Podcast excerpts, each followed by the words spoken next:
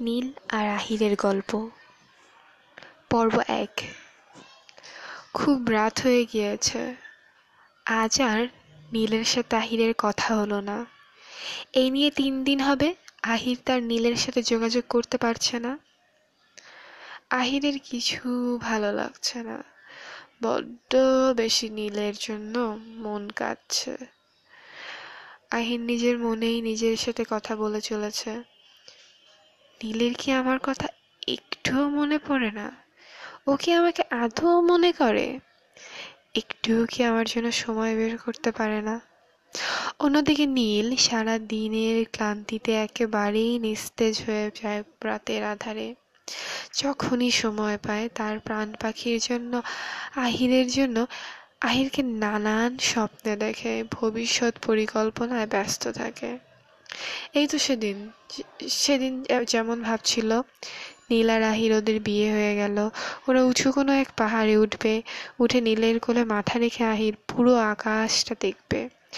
ওর নীলকে আকাশের সাথে দেখবে। দুটোই তো ওর জীবন প্রিয় কিনা আর নীল, ওর দুষ্টুমিতে মেতে থাকবে। আহিরের কপালে আলতো করে আদর মাখা একটা চুমু দিবে। তারপর নিজের ঠোঁটকা নিয়ে আহিরের কপালে রাখবে। আস্তে আস্তে। আহিরের অষ্টে থাকবে, দুজনের অষ্টধর। আর আহির বলবে, নীল, এখানে না কেউ দেখে ফেলবে। নীল বলবে, দেখলে দেখুক। আর তুমি আমি ছাড়া নেই তো কেউ এখানে। আহির দুষ্ট এসে বলবে, আমার আকাশ আসে তো। নীল, এটা শুনে আলতো করে কামড় দিবে আহিরের ঠোঁটে। তারপর দুজনেই বলে উঠবে দুজনকে, ভালোবাসি। এরকম হাজারো কল্পনা তৈরি করে নীল তার অবসরে। আর আহির ভাবে কবে এই তিন বছর কাটবে, কবে সে তার নীলকে দেখতে পাবে, কবে কাছে পাবে নীলকে। এগুলোর মাঝে একদিন আহির রাত নটায় গোসল করে বাথরুম থেকে বেরিয়ে চুল মুছছিল। হঠাৎ করে দরজায় কড়া নেড়ে উঠল। কেউ এসেছে ভেবে। আহির তাড়াতাড়ি হাতের টাওয়ালটা রেখে দরজা খুলল।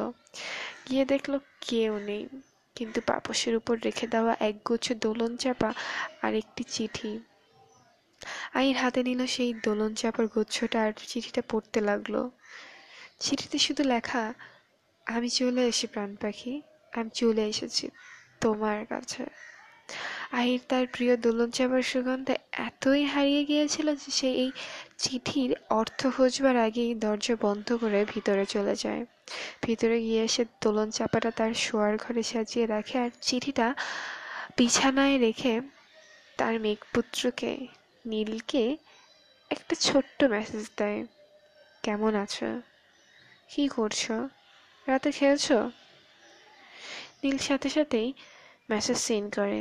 পাঁচ মিনিট পর রিপ্লাই দেয়, ভালো আছে, ঘুমাতে যাচ্ছি। হ্যাঁ খেয়েছি তো। আইনের একটু খারাপ লাগে নীলের অদ্ভুত আচরণ দেখে, কারণ রোজ নীল আহিরের প্রশ্নের আগেই আহিরকে জিজ্ঞেস করে, ও খেয়েছে কিনা? কিন্তু আজ নীলটা করল না। নীল ঘুমাবে শুনে মন খারাপ নিয়েই আহির বলল, শুভরাত্রি। সাথে সাথেই আহিরের বাসার দরজায় আবার কড়া বেজেছে। এবার আহির দরজা খুলেই অবাক। দরজায় দাঁড়িয়ে থাকা নীলকে দেখে সে কি করবে, কি বলবে, ভেবে না পেয়ে মূর্তির মতো দাঁড়িয়ে থাকে। নীল আহিরের এই অবাক হওয়া দেখে হাসতে লাগল। হাসতে হাসতে ভিতরে ঢুকলো। দরজা লাগিয়ে আহিরের সম্মুখে এগিয়ে গেল। আহিরের সামনে গিয়ে ওর কানের মধ্যে ফিস ফিস করে বলল, আমার আহির সোনাকে ভিজে চলে সত্যিকারের মেঘকন্যা লাগে। কোনো কিছু না বোঝার আগেই আহির নীলকে জড়িয়ে ধরল। নীল তার দুহাত আহিরের কোমরে রাখল। কতক্ষণ যে ওরা এভাবে দাঁড়িয়ে রইল, দুজন দুজনকে জড়িয়ে ওরা জানে না। অদ্ভুত শান্তির ছায়া তৈরি করে ফেলে। নিজেদের মধ্যে যা ওদের জন্য হয়তো স্বর্গতুল্য, হয়তো তার চেয়েও বেশি। নিশ্চুপ ঘরে দুজন দুজনকে জড়িয়ে রেখেই নীরবে হাজারো কথা বলে ফেলল। নীল আহিরের কানে কানে বলল, এভাবে দাঁড়িয়েই আমায় জড়িয়ে থাকলেই বুঝি পেট ভরবে? রাতে খাওনি তো। চলো খাবে এক্ষুনি। আহির বলল, না, আমি তোমাকে আজ ছাড়বো না, কোনোভাবেই না। নীল বলল, আমি খাইয়ে দিব, আহির। আহির এক ছাক আনন্দ ভরা চোখের দৃষ্টিতে নীলের দিকে তাকিয়ে বলল, ভালোবাসি। নীলও বলল, খুব বেশি ভালোবাসি। এভাবে কিছুক্ষণ পর নীল হাত মুখ ধুয়ে আসবার পর নিজের হাতে বেড়ে প্লেটে খাবার তুলে আহিরকে খাইয়ে দিল। আর আহিরও যে কিনা নিজের হাতে খাবার খেতে আলসামে করে, সেও আজ নীল মুখে খাবার খাইয়ে দিল।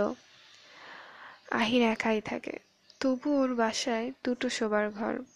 রাতে ঘুমাতে যাওয়ার সময় ওদের মাঝে ঝগড়া হচ্ছিল কে কোথায় শোবে। আহির নিজের ঘরটা নীলকে দিয়ে বলল, ও পাশের ঘরে শুচ্ছে। নীল রাগ করে বলল, কেন? আহির বলল, তাহলে?